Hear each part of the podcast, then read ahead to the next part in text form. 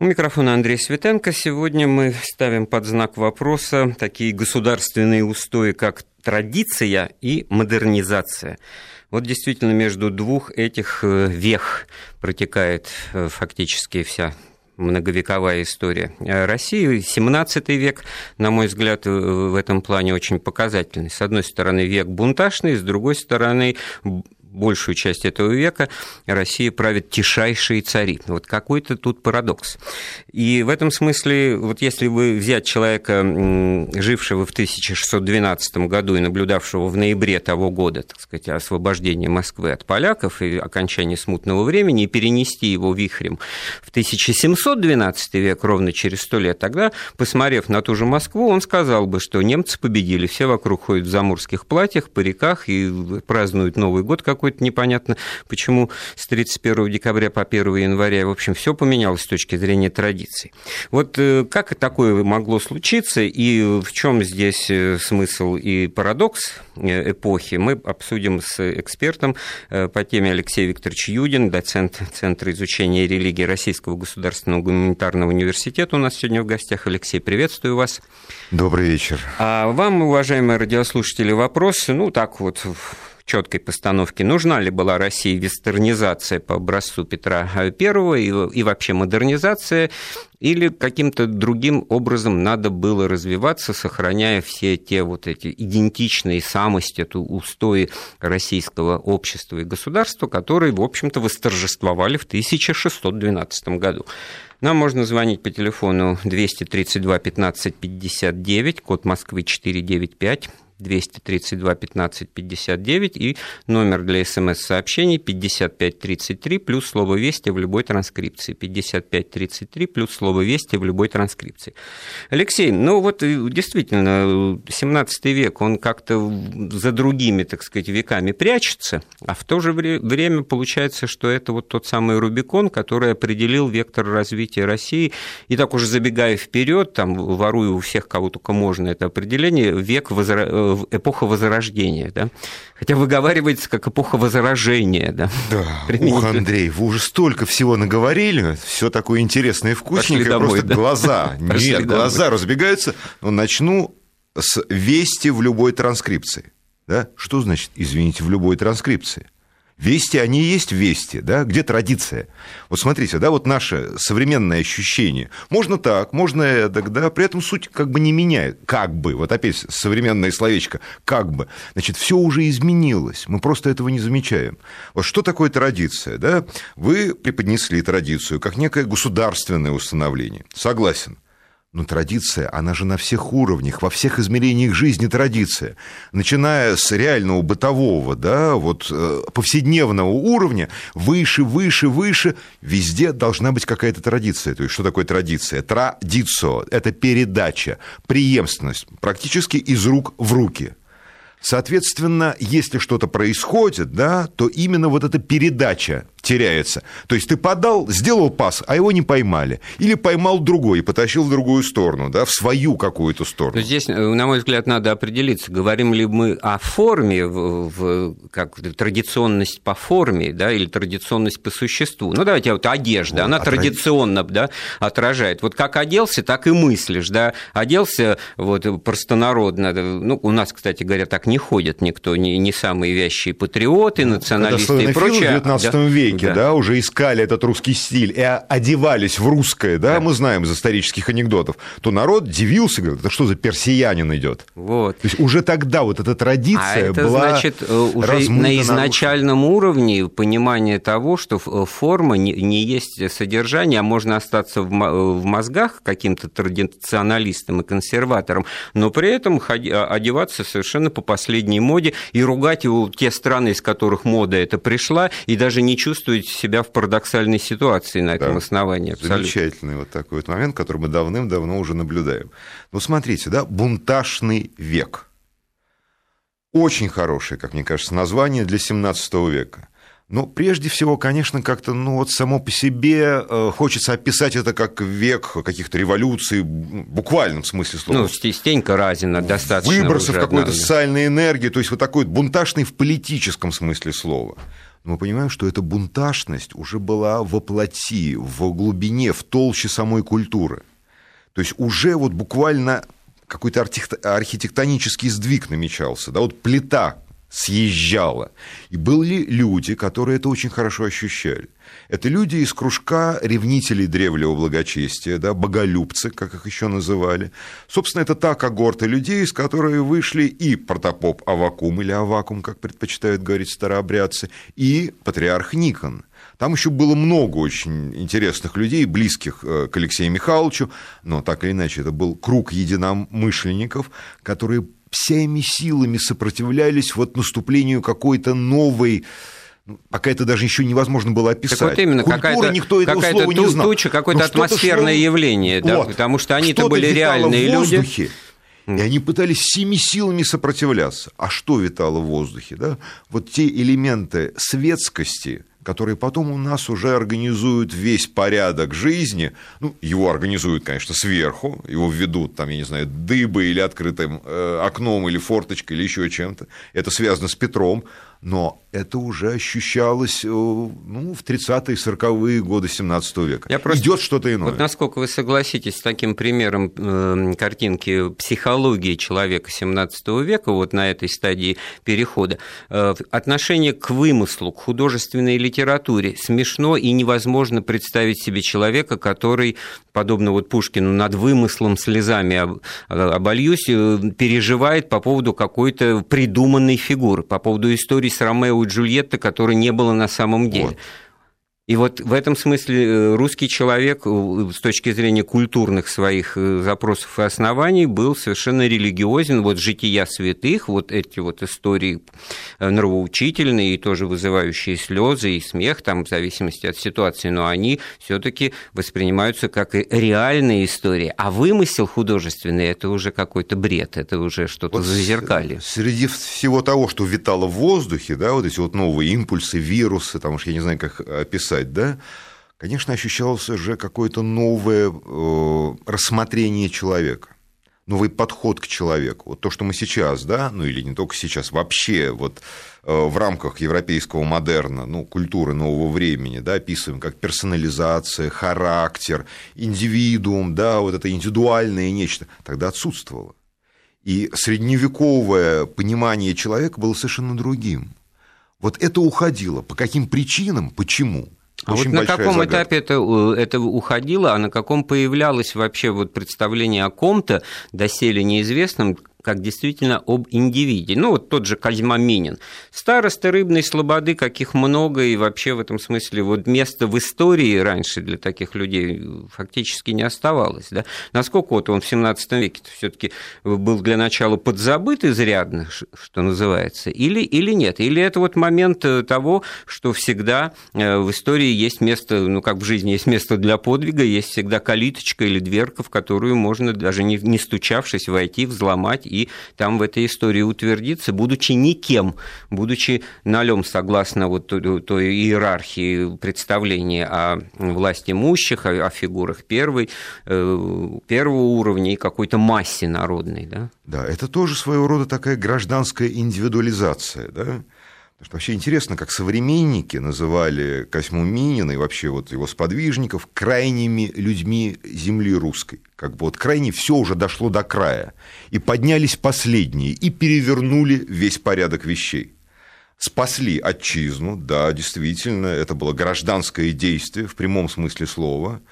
Вот. И при этом, в общем-то, они закончили старый порядок. Вот получается, что они за старый-то порядок, за все хорошее это и вставали, за старую древнюю Русь. Фактически ведь э, можно было только на, на том поднять людей, чтобы говорить, давайте сделаем, как было хорошо в прошлом.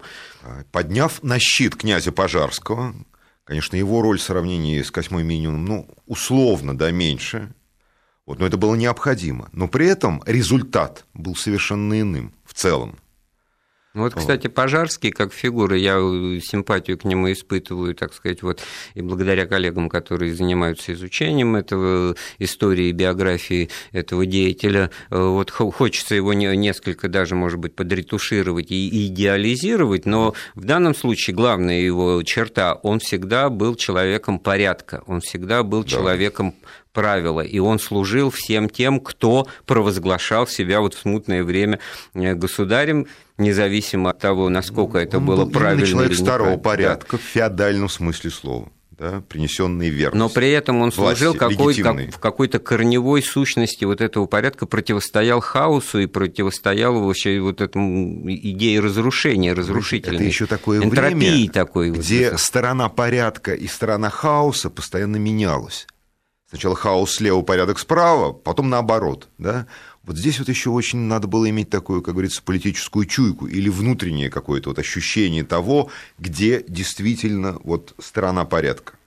А самое главное, в чем это в нем выражалось, это то, что он э, отказался от того, чтобы самим, самому стать государем, хотя у него все по, так сказать, как историю обозри, ну, кому, кому теперь власть принадлежит? Да тот, кто Кремль освободил, полководец, предводитель, вот ему теперь, вот он глава Временного правительства, а он уже тогда первый свой э, пост э, перепоручил князю Трубецкому, был только вторым членом этого Временного правительства, потом выкликали его имя на Земском соборе в качестве качестве царя, он, что называется, взял самоотвод. Принято считать, что он просто был худородный, понимал свою так недостаточно, но это тоже, в общем-то, не, не до конца так. Князья все и Рюриковича по определению, там можно было и что-то, так сказать, зная, как это потом будет с той же Екатериной I, господи ты, боже мой, написанной задним числом биографии, да вообще дворянский, дворянское да, происхождение правила придуманы. еще не прописаны, и вообще непонятно, когда они будут написаны у нас в русской истории, да, окончательно. Но 17 век – это время, которое ну, несет поразительные перемены. Эти перемены буквально каждый день, на каждом шагу. Почему давайте, я сказал право-лево, вот да, эти вот давайте я меняются? напомню телефоны, может быть, кто-то уже готов нам сказать зависть, торнизацию или против. 232 15 59, код Москвы 495, а номер для СМС в любой транскрипции 5533, плюс слово «Вести». Ну, понятно, что в этой, в этой любой транскрипции либо по-русски, либо по-латинскими буквами, да, не японскими же Э, хотя а в любой, в любой предполагается, что и это тоже. То есть вот это к тому, что э, традиция, она всегда есть, имеет какие-то внутренние границы, нами по умолчанию понятные, не озвученные. И тогда, значит, когда мы сталкиваемся с каким-то нарушением, мы говорим, как же так? А кто-то говорит, а почему нет? Это вот в моем представлении это правильно, традиция то, что правильно, да? Это для начала. То, что тебе показали те, кто были до тебя, ты это увидел, и ты это потом передаешь своему наследнику. Но при этом, конечно, неизбежны какие-то изменения. Но вот интересно, да, это наступает... Вот время, о котором мы говорим, это время, когда эти изменения, то есть это личная рефлексия, индивидуальная рефлексия, уже принимаются в расчет. Раньше она не принималась. И э, человек сталкивается с таким явлением, как факт. Если средневековое мышление, средневековая история не ориентировалась на факт, она ориентировалась на некое долженствование, да? То есть современная история говорит, да нет, этого не могло быть. Тогда не задавались этим вопросом. Это должно быть, потому что это так. Так в Священном Писании, так в житие э, святого такого-то, который является, скажем так, патроном ситуации. Теперь же перед нами факт. Было или не было. Мы сидим и гадаем. Тогда вот, не было такого выбора. Ну вот крайние люди и мотивация их поступков, наверное, как раз и аргумент в пользу того, что а как поступать в ситуации, которой раньше не было и которой не описано нигде вот с точностью стопроцентной, как поступать в ситуации, вот когда в Кремле интересно. поляки, но поляки не просто интервенты, как вот принято потом считать огрубление ситуации, упрощение ее, а приглашенные московским боярством, то есть у них есть легитимность у этих поляков в лице царевича, королевича Владислава и в, в этом смысле тоже ничего странного. вполне себе легитимные, да. Да, могут быть Его, кстати говоря, имя тоже выкликали на Конечно. Земском соборе, и вот этому многим, наверное, странным может показаться, но как раз из соображений того, чем мы хуже как государство, какой-то законный легитимный монарх, так сказать, может править и, и этой страной, и не значит, что он будет действовать в антинародных, антинациональных интересах, наоборот. Кстати, поляки, если их почитать, они очень беспокоились боролись за то, что, значит, и Владислава перекуют, значит, в православную веру, и Конечно, москали да. научат его всему такому, что будет в пользу для да, Москвы да, да, да, да. и вот против вот взаимный страх, да, как из православной, так и из католической, условно, да, вот сейчас как мы их пока не точно делим, а как бы условно раздвигаем, вот этот страх, конечно, присутствовал. Но, Но при... смотри еще, Андрей, да, вот у нас с одной стороны традиция, а с другой вестернизация. На самом деле это не очень хорошая такая парочка, потому что вестернизация – это не синоним модернизации то есть того, что может как бы изменить традицию. Здесь ну, некий стереотип, да, вот мы жили, вот было такое благочестивое московское царство со своей стариной, со своими истоками, да, своим ощущением какой-то вот такой целостности, может быть, даже претензии на вселенскость, а с другой стороны вот какие-то там вот кто-то так вот, прежде всего, внешне, если описывать, то вот Петровские преобразования, но если э, действительно Послеобеденный сон был нормальным явлением в Старой Руси, вот в которой ходили бояре вот в длиннополых кафтанах и с, спустя рукава в буквальном смысле. Это был, так сказать, после обеда не работали, да, и спать ложились, значит, с наступлением темноты. То вот, значит, просто ритм жизни, распорядок О. дня, вот это вот. Вот и что одежда. меняется. Вот что меняется. Так, простите, по всему Средиземноморью люди спят-то, да, и в Италии спят, и в Испании спят.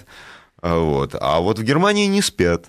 Потому что это уже северная страна, там другой это климат. может быть разное, я к тому клоню, вот, да? да. Вот пришли бы к нам испанцы с итальянцами, мы бы и спали, да, до сегодняшнего дня. А, это, а это пусть останется, сказали бы они, да? Да, да. А чтобы а другого тогда давайте строить на каждом шагу корабли. Да, как говорят в Риме, да, добрые обычаи, его мы оставим.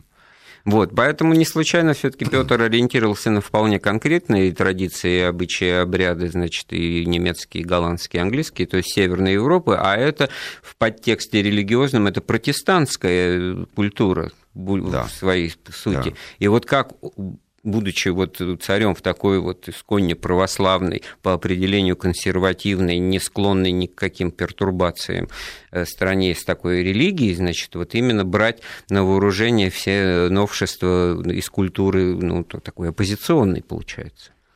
Так вот, дело в том, что ведь государь-то Петр Алексеевич не на пустое место пришел, да, и не на... в чистом поле эту дыбу поставил, на которую Русь якобы была поднята. Папаша его, тишайший, Алексей Михайлович, уже практически все подготовил. Собственно, все Романовы и были вестернизаторами. Тихими, да, это только полный голос, да, и во всю мощь Петр у нас выступил. А, собственно говоря, уже все постепенно готовилось. И готовилось на самых вот низовых этажах, э, пластах э, жизни, да, еще тогда древнерусского общества. Против чего боголюбцы-то выступали наши? Именно против обмерщения, да, вот того, что мы потом назовем секуляризацией не в экономическом, а уже в широком в масштабе. Да. Что их так раздражало? Скоморохи, бродячие артисты, вот то, что уже как бы ставит под сомнение святые устои. Причем тут это смех, вот эта личина, да, это искажающееся дьявольское лицо. Гнали их, запрещали, старались ввести как можно, ну, как бы, я не знаю, на full time, да, человека в церковь. То есть человек должен был смотреть на свою жизнь, ее измерять именно из церковного окошка. То есть смысл, центр жизни в церкви, там он ее проживает полностью. А то, что с ним творится в миру, да, за церковной оградой, это какое-то досадное приложение. Это вот ну, некая такая обязанность, которую он должен отрабатывать. То есть это еще не имеет автономного характера вот это вот наша светская жизнь, в которую мы сейчас погружены. Да, вы просто это слово не произнесли вслух, это то, что называется религиозный фундаментализм.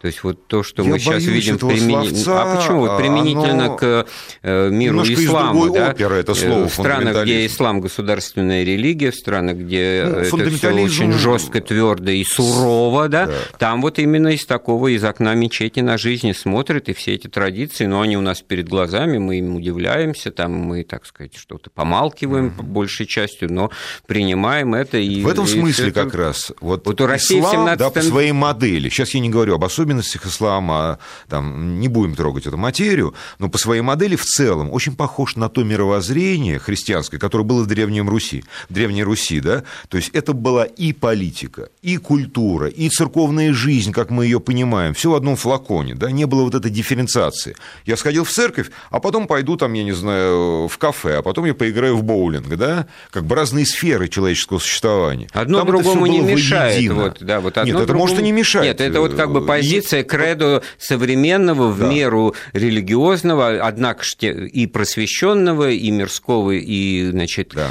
Э, клерикального человека вот европейской культуры западной. Ну, то есть то, что уже вот как бы в протестантскую этику умещается полностью. Там не работают, помолясь, там и с Богом разговор напрямую ведут, зачем да. эти попы, значит, как посредники, которые вот. сплошь и рядом уже к концу 17 ничего века из себя не представляют, да? Да, даже такие мыслишки в боярских головах. Но пока вот пока не видно, пока понятно, что есть боголюбцы. Вот после победы над э, смутным временем с большой да. буквы, после изгнания, да. значит, всех этих интервентов, да. которые, может Они быть, которых и приглашали для начала политику. помочь, там уже да. это забылось, почему шведы появились на Руси по просьбе, так сказать, правительства Василия IV, значит, но э, факт остается фактом. Торжество традиций, консерватизма и открытая дорога вот к такому православному фундаментализму, как устоям жизни. Мы не Европа, но мы и не Восток, и нам есть в этом смысле что показать, буквально одевшись, что мы вот что-то третье, ну, чего нет сейчас, а верно. осталась только одна претензия. Но здесь можно сказать только одно. Время работало против них. А что такое время?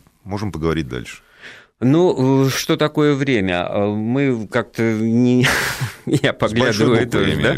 Время с большой буквы. Ведь э, не только смеяться по, по техе час, да, но, значит, поработав, да, а вот эти все экономические процессы, которые Россию или Русь еще тогда правильно не так говорить, оставляли где-то на обочине объективно. Нельзя было не видеть, что, так сказать, кто-то не просто одет по-другому, что у него и в руках что-то, начиная с той же вилки. Вот вилку, кстати говоря, как столовый прибор на Москву завезла Марина Мнишек, так сказать, и ее чуть ли не там ведьмой на этом основании называли, что она какой-то, так сказать, Знаете, такой же фурор кушает, да. вилка вызвала впервые появившись в Венеции, еще, по-моему, там 13 век. Это дьявольское оружие, потому что человек должен быть рук, э, руками брать пищу, которую ему дал Бог, а не насаживать на какую-то вот такую вот металлическую или костяную Ну, хорошо, вы сказали 13-й, тут у нас начало 16-го, то есть мы никуда не денемся, не объедем татаро-монгольская, или как сейчас надо называть, золотоордынская ига, ига, это принудительное, так сказать, сдерживание развития всех процессов внутри общества, которые э, вот нас э, это отставание историческое изложили. Так получается. Ну что ж, а, а, обдумаем этот мой вопрос и послушаем новости. У микрофона Андрей Светенко, рядом со мной э, мой гость, э, коллега, доцент Центра изучения религий РГГУ Алексей Юдин с Алексеем Викторовичем мы беседуем и, в общем-то, даже, к сожалению, не спорим, так получается, может быть, надо поспорить о чем-то, о традициях ну, и модернизации, да, все-таки да? клокочет. Вот нам пишут э, по СМС в любой транскрипции, как мы тут язвили, чем порядок отличается от хаоса? Да ничем. Хаос – это хаос, и порядок – это порядок. Порядок, порядок – это хаос, а хаос – это порядок. Вот, а вот извините. А вот это вот, извините, это век вот наш вот не бунтажный он, да, а какой-то, какой-то циничный, достаточно э, гламурный или троллинговый, да, цену ну, слов мы забыли, угодно, и вообще да? никто цену словам вот как раз традиция и задает мерило порядка. Да? Традиция является вот этим вот порядкообразующим началом. Это может быть прописанная традиция, может быть неписанная традиция, да, то, что ты видел и повторяешь. Или ты читаешь, да, и потом этому следуешь. Но это порядок. И вот как раз князь Пожарский в данном случае да, выступает как актор, как актор да. порядка и один из немногих, кто все-таки на этом месте не считается приспособленцем и флюгером. Вот самое главное, что Хотя трудно. для этого времени флюгеры со всех сторон, все абсолютно крутятся, нормальные, все смотрят во все стороны. Абсолютно нормальные Переходят из веры да. в веру, из одного политического стана в другой и так далее. У это каждого самозванца правило. был свой патриарх. Это достаточно даже вот этой мысли. А в 17-м становится нормой. Наталью послушаем, э, нашего радиослушателя. Добрый вечер. Здравствуйте. Скажите, пожалуйста, а вот вы говорили о вестернизации и модернизации. Нельзя ли э, все же предположить, что вот Минин, Пожарский, это вот сдерживающие факторы модернизации вестернизации были, которые были сломаны вот после Петра Первого? Не в том дело, что Петр Первый, он действительно все же был модернизатор и так далее, но так как он женился на своеобразно на этой женщине, которая стала Екатериной Первой, и так далее, что это поменяло фактически династию. И, как говорят некоторые ученые, что это уже не романовская династия, а какая-то Гоштин-Готторгская или какая-то там еще династия, которая фактически отличалась народ один православный, а это фактически другие уже были не православные и все. И вот эта модернизация и вот раскол между этим и обеспечили фактически гибель династии. И потом, что она уже не была на этой своей. И, ну, как-то удержала между старым и новым. Но фактически втащила в западный мир за счет того, mm. что э, династия фактически переменилась. Это была уже не русская кровь, мы знаем по Николаю Первому, э, Второму, mm, который ну, был да, уже... Ну, да. Понятно, Наталья, ва- ва- ваши э, векторы инвектива mm. нам понятны. Mm. Они все немцы, значит, и виноват в этом смысле не Петр, да, который все это устроил на дыбы, на, ды, на дыбы поднял Россию, да, даже не на дыбу, а на дыбы просто взнуздал, да. Mm. А вот то, что он женился на якобы, ну, Марта Скавронская, в общем-то, тоже не немка там происходила. Да была ли она Скавронская, вот да, еще большой вопрос, да? И так далее. Там много а дальше пошло-поехало, да. Поэтому очень корректно вы сказали по поводу этой женщины, действительно, так ее оставим в истории, как эту женщину, известную да. нам как Екатерина I. Да, смуту внес Петр вопрос о престолонаследии, и для него это был вопрос чрезвычайно больной, да? Мы помним судьбу двух Нет, вот Петров, тут ведь, Алексей, тут ведь очень Алексея. четко вот, э, Но это положение. История. Я вот слышал, вот просто как у некоторые воспринимают проблемы с, с факельным э, шествием с олимпийским факелом, да, вот китайское производство, вот вам результат, да, гаснет. Да.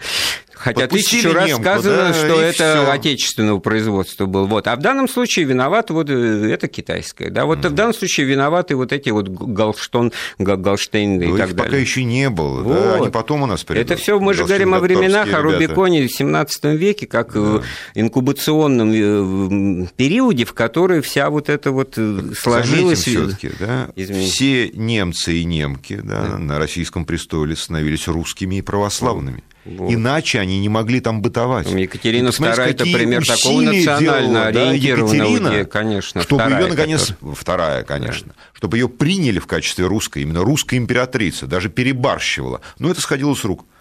Вот. А здесь вопрос куда тоньше. Да? Мы остановились на понятии «время». Под временем можно понимать все, что угодно, да, но сейчас у нас под временем какая-то ну, новая вообще ситуация в целом вот эта бунтажность, да, она происходит э, помимо политических событий. То есть, конечно, политические события как являются выражением. Души, да, просто, да. да, все бунтует, да, вот как бы разъезжается почва, все меняется на глазах, медленно, но меняется. Кто-то это ощущает очень обостренно, как наши боголюбцы. Кто-то смотрит на это сугубо прагматически, меняя веры, меняя там политические ориентиры. Есть открытые вестернизаторы. Ну, открытые в рамках дозволенного, да. Артемон э, у нас самый замечательный, это боярин, да, ближайший сабинный друг Алексея Михайловича Матвеева. Который, собственно, ему и предложил ту, ту, ту женщину в очередной раз, говорим, Нет, я говорю женщину. про Алексея Михайловича. Ну, я понимаю, да. которая родила ему вот. Петрат. У него какие-то причудливые палаты, Артемон расписанные, Матвеев, да, немецкими мастерами там какие-то сюжеты диковинные. Но он был, всякие... что называется, министром иностранных дел, и ему дарили подарки, больше. да, этот Нет, как бы агент этому... влияния Запада. он сам получался. хотел. А он да? сам этого и хотел. И он сам этого хотел. И иногда даже перебирал, что немцы изумлялись, что это у него такое нарисовано, вроде по-нашему, а не пойми что. Вот. Действительно, вестернизация в то время уже была каким-то трендом, она развивалась сама по себе. Но больше того, развивалось вот то, что мы условно описываем как модернизацией. То, что вытесняло старое время, старый порядок, старую культуру. И это вытеснение шло само по себе. Ну, окно не было прорублено, но форточки это такие были. Да, туда ветерок-то дул, дул, вот да. Артемон Матвеев. Гуляли туда-сюда. Послушаем э, Василий. Василий, добрый вечер. Добрый вечер. Значит, э, я вот э, хотел о чем сказать. Во-первых, э, факты – это когда конечная победа. Екатерина II говорила, что победители не судят. А сейчас только на нашу православную Пасху огонь благодатный Дух Святой сходит на гроб Господень. И только на нашу Пасху собираются все абсолютно, и католики, и мусульмане, там против все-все. И огонь благодатный показывает, что только наша вера православная, единственная, истинная. Это первый факт. Второе. А что же такое православие-то? Это сказано, абсолютно и есть определение. Иисус Христос дал в Евангелии от Анна. Заповедь новая даю вам за час до ареста. Да любите друг друга, как я возлюбил вас, так и вы долюбите друг друга. И потому узнаете все, что вы мои ученики, если будете иметь любовь между собой. То есть сущность православия, православной нашей жизни, жизнь в любви, по любви, для любви. А нам мужикам сказал, нет больше той любви, как если положат душу, жизнь свою за друзей своих. И всегда гибли и Петр, и Александр Невский, и Сталин во время войны мы погибали все за что? По любви к людям. Мы громили вот фашистские все твари, католики, все там шли на нас. А мы побеждали. Почему? Потому что Бог, любовь, Он с нами был. Спасибо, Василий. Отлично, Я только да. одного не понял, почему таким зловещим шепотом о таких прекрасных вещах. Нет, ну хороших говорилось, да. да нет, Но хорошо. потом там ведь в конце концов все-таки через запятую католики с фашистами-то пробежали по истории нашей. Ну, побежали, ну, да. Побежали, конечно, да, хотя вот католическая сказать, церковь я... от фашистов да. тоже получила это изрядно, ну, собственно говоря. Я как еще... историк этого вопроса и как сам католик по вероисповеданию, да, такая вот католическая гадина сюда прокралась, могу сказать, что да, побегали ну и получили изрядно. Вот. Но не во времена Второй мировой войны, а вот как раз в том самом 17 Вопрос о фактах. Вот смотрите, образ веры. Мы вот. выслушали искренне верящего человека, да, к да, которому конечно, надо с уважением понятно, относиться. Безусловно. Вот в чем факт? Факт это нет. Факт Есть схождение огня. Да, нет. Ну, кстати, в данном случае церкви. факт утверждения, что единственная верная религия – это православие. То есть в этом смысле человек-то утверждает даже, что не христианство, потому что католики – это дрянь какая-то, католики ну, да, – это да, да. там, где фашисты. Да? Ну, да. Вот. И поэтому не случайно, вот у меня недавно подвозил товарищ, который мусульманин, он меня совершенно честно спросил, католики, они вообще христиане, потому что вот у него такой... Да, вот... это общий вопрос, да? Да, это можно встретить на Давайте шагу. послушаем Павла. Здравствуйте. Здравствуйте фетишизм прям такой, я не знаю, как филиал Каченко у вас тут мужчина выступает, Василий. Ужас ну, почему? Мы с, да, я не знаю, с уважением почему. к нему относимся. Потому что вы нам задали тон беседы такой, понимаете, вы все какие-то идейные вещи какие-то. Есть экономика простая, Вот, понимаете? спасибо, Павел, я Отлично. к ней давно подбираю стих. Вот, есть экономика простая, понимаете, а политики нету, есть экономика, и все. А политикой занимаются люди, которые преследуют свои экономические интересы. И хм. поэтому, если начинать, нужно рассматривать Россию. Это основной поворот, это народовольцы отмена крепостного права. Вот откуда все пошло, понимаете? То есть кучка жадных людей. То же самое сейчас происходит, да? То есть бояре, князья, царь, тот же крупный землевладелец. Сидели и не давали России развиваться. Столыпин что-то попробовал, но его быстро убрали, потому что он противоречил всему. То есть отдать свою землю кому-то там что-то, да что И Маркса никто не отменял. Понимаете, теория прибавочной стоимости. Да, То есть эти люди сидели и жирели на том, что, что сделали миллионы. Они Спасибо, платили... Павел. Вы да, дали новый импульс вот. нашему разговору. Да. И экономика и... работает вовсю. Что же да, в 17 веке? 17 вот, века. Может быть, стали ощущать русские люди отставание просто фактически в экономике, оно просто перед глазами стояло, перед Западом. Потому что как не ощущать... приедут какие-то заморские посылы, не то что-то с собой привозят такого, чего у нас нет. Вот Артемон Матвеев это собирает у себя в палатах, так сказать, показывает царю. Возникает вопрос, почему бы нам самим не стать это делать? Да, вот мануфактурное производство, производства в 17 веке Англии уже из себя, а, а у нас что-то тут конь не валялся. Поэтому действительно религиозная это оболочка, а вот потребность тому, чтобы вы, выжить обществу и государству, да, как-то соответствовать требованиям момента, времени, да, challenge of the time, вот, пожалуйста, mm-hmm. время с большой буквы, вот это все подспудно и двигало все преобразования, все э, новшества. Ну, понимаете, это наш сегодняшний, вполне объективный, но сегодняшний взгляд на вещи. А представим себе, что то, что для нас означает сегодня экономика, тогда означала религия.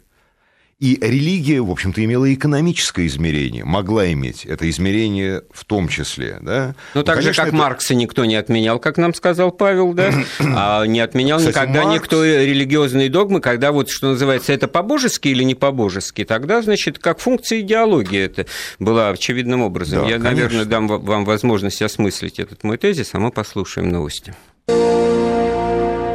Микрофон Андрей Светенко вместе с религиоведом Алексеем Юдиным, доцентом Центра изучения религии РГГУ. Мы говорим о традициях и модернизации в русской истории как способах так сказать, движения по истории нашего э, общества и государства. И договорились, в общем-то, до таких материалистических вещей, что все определяет экономика. Не договорились. Не договорились. Но только пытаемся. Действительно, для нас экономические процессы на первом плане. Именно они придают какой-то смысл, динамику, да, они как бы структурируют и выстраивают всю жизнь да, во всех направлениях. Это наш взгляд, и мы уже уйти от него никуда не можем. Конечно, и в 17 веке есть экономика. Только она, ну, скажем так, облачена в иные, иные одежды она несколько иначе перед нами предстает. Хотя уже в XIX веке русская историческая школа активно изучает именно экономические и социально-политические, как проекцию экономических процессов, все вот эти вот превращения. И что же происходит, да? Конечно, Алексей нас... Викторович, я сам себе удивляюсь, и вам заодно. Ведь мы же так вслух и не произнесли самое главное. Так. В 1649 году а. Земский собор утвердил вот. новое соборное уложение, которым вот. в истории, внимание, Мы товарищи, подходим. было утверждено крепостное право. У нас в историческом сознании крепостное право издревле с самого начала. Нет, отнюдь. Ничего подобного. Мы пришли к нему вот в этот вот бунтажный век, в да. котором мы говорим, что там затевалась модернизация и требования, а в результате, вот как нам один из слушателей сказал, царь да бояре, вот этот вентиль завинтили так круто, что вот, вот тебе бабушка и Юрий в день, да, вот никакого выхода выхода из смены феодала Идет нет. активный поиск новых экономических ресурсов, да, потому что уже другая модель государства, она образуется на глазах. То, что уже при Петре назовут абсолютистским, регулярным, Он опирался на крепостную как раз эту систему. Ее-то он не менял Ищут абсолютно. разные резервы. Абсолютно. Почему идет секуляризация монастырских и церковных земель при Алексее Михайловиче, новый ее виток? нужны земли, чтобы кормить новый класс служилого дворянства. Ну, Откуда вот. их взять? Монополист, абсолютно экономический монополист – церковь. Значит, надо из-под нее вот, Но это не палатки в пробирной палатке с точки зрения народа, но вот современными категориями бизнеса, малого, крестьянского, народного и так далее, и так далее, да, это просто борьба в стане феодалов, где государство, как крупнейший феодал, значит, вдруг видит, что церковь-то у нас монополист, давайте-ка Давайте ее в духовную сферу, так, так сказать, так, отодвинем, во, во. пускай там Именно. о Боге думают. А там-то никакой а духовной сферы это отдельно у нас нет. Да. И для церкви та земля, которую вот, ей а монастырское дают, хозяйство, монастырские Божья, фермы. Там, понимаете? Да, Это не просто земля, а по различным завещаниям там, и так далее, как она поступает да, к Еще монастырям. Это земля, отданная Богу в бессрочное пользование. А тут из-под нас это выдирать. Так, значит, они покушаются на святое, на Божью землю. И Понимаете, вот такое вот, вот это религиозный взгляд на экономические победило, события. А оно победило. Но тогда оно не было безбожием, безусловно. Там были какие-то другие мотивы, резоны, объяснения того, почему вот это, и как к тому, это что вот этот тишайший Алексей Михайлович, он, ну, что называется, по шапке-то здорово дал патриарху в результате Никону, да? Вот. Это, и конечно, вот по какой коллективной мужицкой шапке это подзатыльник тоже был. Поэтому, да. кстати говоря, Стенька Разин – это реакция на крепостное безусловно, право, очевидно. Мы о нем вспоминали причины есть. Андрей нам звонит. Добрый вечер. Да, добрый вечер. Всегда приятно слушать передачи с Андреем Светенко, с его гостями. Я хотел бы задать вопрос. Вот как вы думаете, целенаправленная сейчас вот такая идея, идея гема, что ли, или как-то вообще парадокс какой-то. Я вот иногда слушаю, знаете, вот такие передачи типа «Московские старости», вот есть грех за мной такой, да, вот слушаешь их, и такое ощущение, что на «Эхо Москвы» там вот они расковыривают болячки, вот так гной выпускают из России. Какая Россия ужасная, зверская. Вот для чего это делается? Это идеологический терроризм со стороны «Эхо Москвы»? Андрей, спасибо вам большое за оценку нашего скромного вклада. Ну, с этим вопросом это на эхо Москвы, так сказать. Ну вот вы слушаете нас, спасибо вам за это. Вы понимаете, вот это вот э, физиологические, конечно, сравнения, но, но отношение к истории, Алексей, вы понимаете, вещь, вот, да? вот гладить по головке, по шерстке, вот э, обращаясь к истории, и все там были хорошие. Любой да? разбор полетов, Значит, любая как, аналитика очень ну, как в детском саду, как это дробление. ты кто, Сталин, молодец, а, а ты кто, да, Ленин, да. тоже молодец. А вот Наполеон, а, а ты кто, Екатерина, и ты молодец, да, вот все молодцы какие хорошие были в истории. И при этом каждый друг друга ну, норовит игрушку там власти, да, вот все эти скипетры державы-то отнять, чисто по-детски.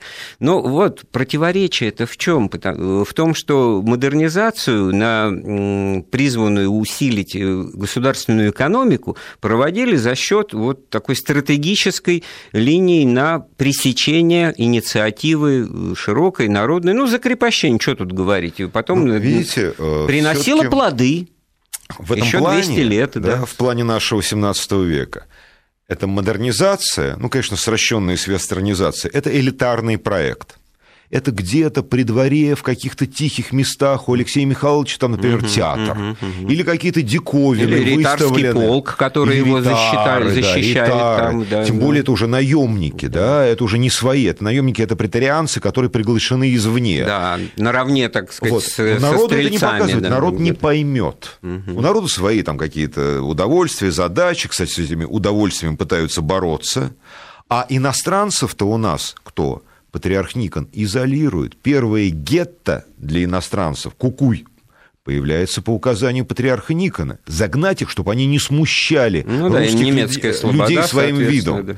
Да, и там Потом... была очень жесткая регламентация. Не приглашать служанок, да, чтобы иностранных. не уходило в это в шире в кость. Чтобы да. они не соблазняли, не смущали, там, ну, по определенному возрасту, что вот только к опытным, да, старым уже под, как бы вот Но это все то, что, вот, образно говоря, форточка в Европу была открыта, уже хлопала. а, да, да, хлопала. Так вот смотрите, да, у патриарха Никона, вот до определенного возраста нельзя приглашать, то есть они еще не созрели, не вызрели в этой традиции, значит, сама традиция уже под вопросом изнутри, да, уже появляется ну, какой-то тревожный момент вот, ну, в плоти Тут, жизни. Как в истории, либо закрываться окончательно, да, как Япония. Построить. Вот Япония была закрыта там вплоть до 1860-х да. ну, вот годов. Да, да, у нас известный Всё, процесс. Не, ну, ноги чужеземцы на острова. Вот, вот, вот результат, вот, пожалуйста, нам это Китайская надо. Китайская да? стеночка Китай... такая, да, у нас. Э, Евгений нам звонит. Добрый вечер. Добрый вечер, добрый вечер.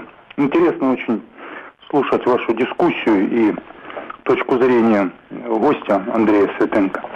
Я бы хотел ваше внимание обратить, что мир – это не благотворительное общество под руководством матери Терезы.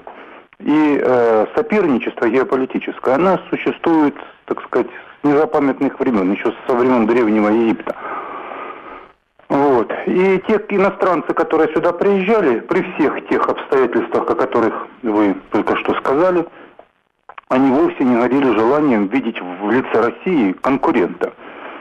Англичане, которые были при дворе э, Ивана Грозного, они с ужасом значит, э, писали в своих письмах, этому свидетельство есть в отчетах, что у царя появилась дикая мысль флот создать. Ведь это Петр только реализовал то, что было задумано еще тогда. Понимаете?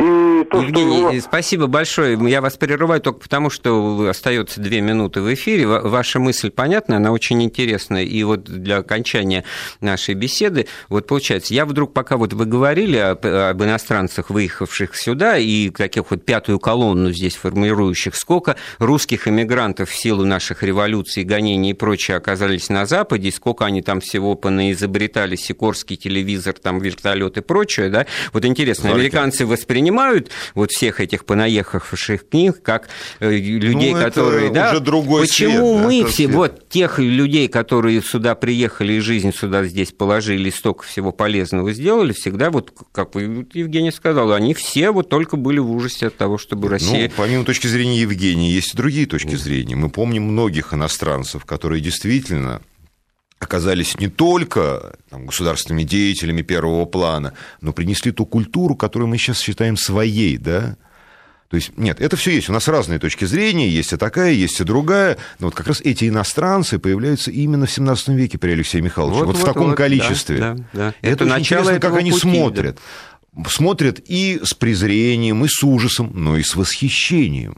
Ну, понимаете, представить себе такую ситуацию, что кто-то едет специально, да, чтобы здесь вот построить какого-то конкурента. Нет, но этот ну, кто-то, это, это шпион Нет, и резидент едет для этого, да, а люди, которые здесь да. судьбу свою связывают с жизнью, это ну, же получить. речь не об раз, два, три, это э, речь о целых э, да, тысячах и миллионах на торговлю, людей. Да. да, здесь организовывать внутренний рынок, как-то его сопрягать, этот внутренний рынок с внешним рынком. Это вполне нормальная задача, да? Вот, Евгений начал с очень важной мысли, что мир – это не, не благотворительное общество, соперничество. Вот к этому мы очень ну, тяжело привыкаем. Тереза, которая вот была одной... упомянута, она да. прекрасно это и понимала, и выражала, что мир – это не вот благотворительное смотрите, общество. как вот несколько организаций э, самостоятельных да. и конкурируют идеями, способом жизни, качеством жизни, стандартами жизни. А у нас получается, что Америка так хорошо и сытно живет, вот на зло нам просто, а не потому, что им хочется да не только своем, Америка. да не только, но и Европа, да. Это вот они вот так вот хорошо снабжаются, потому что вот у нас вот плохо снабжается. Что можно сказать, что в 17 веке Россия была конкурентна, да, по отношению к Европе. Собственно говоря, вот это никогда нельзя сбрасывать со счетов. Всегда Россия, Русь, я не знаю, Российская Федерация – это часть Европы. А то, что кому-то это не нравилось, это боятся, ну, тысячу раз, сколько угодно. Точно так же, как вот те же люди, они фактически боятся Америки, боятся Германии, боятся Англии, что тогда, что теперь. И хорошо было бы, если бы у них там все было плохо. Но в данном случае верно, что выживание общества и изменения через модернизацию, они обеспечивают... И то, что... Они нужны да. это способ существования. Наверное, последнее, вот что сейчас пришло на ум, пока у нас не закончилось, да, то, что вот как раз мы видим в 17 веке, вот это время, эти новые знаки времени, это то, что, собственно говоря, уже сложилось как эпоха Возрождения. Предвозрождение в России, словами Лихачева, это 17 век. Не было факта, но было вот это настроение, была эта атмосфера. Да, спасибо большое. У нас в гостях был Алексей Юнин.